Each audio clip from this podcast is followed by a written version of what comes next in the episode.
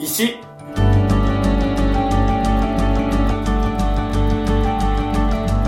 こんにちは誠です。Ready for Easter 今日は詩編の118編の22節から24節。特に2223家を建てる者たちが捨てた石それが要の石となった。これは主がなさったこと。私たちの目には不思議なことだ。この御言葉ですねイエス様も引用してるんですよ。イエス様のことを殺そうとしている祭司長たちに向かってあなたたちは私のことをあの捨て石のようにしようとしているけれどもでもその石が要の石となっていくというふうにこの先に待っている十字架がむしろ救いの土台となっていくんだっていうことを伝えるために引用する御言葉なんですよね。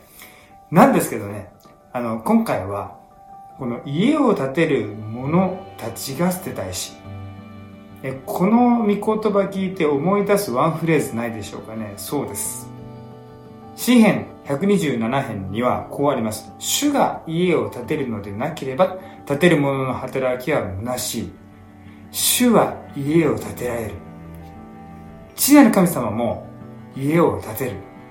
救いを完成させようとしている。そしてそのために捨てた石がある。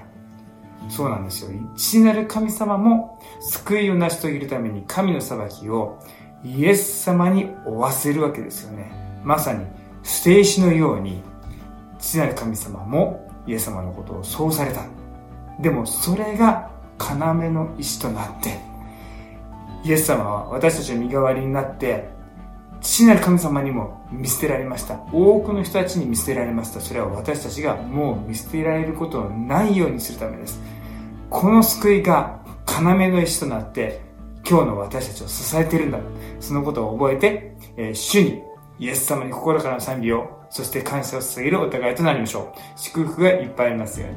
じゃあね。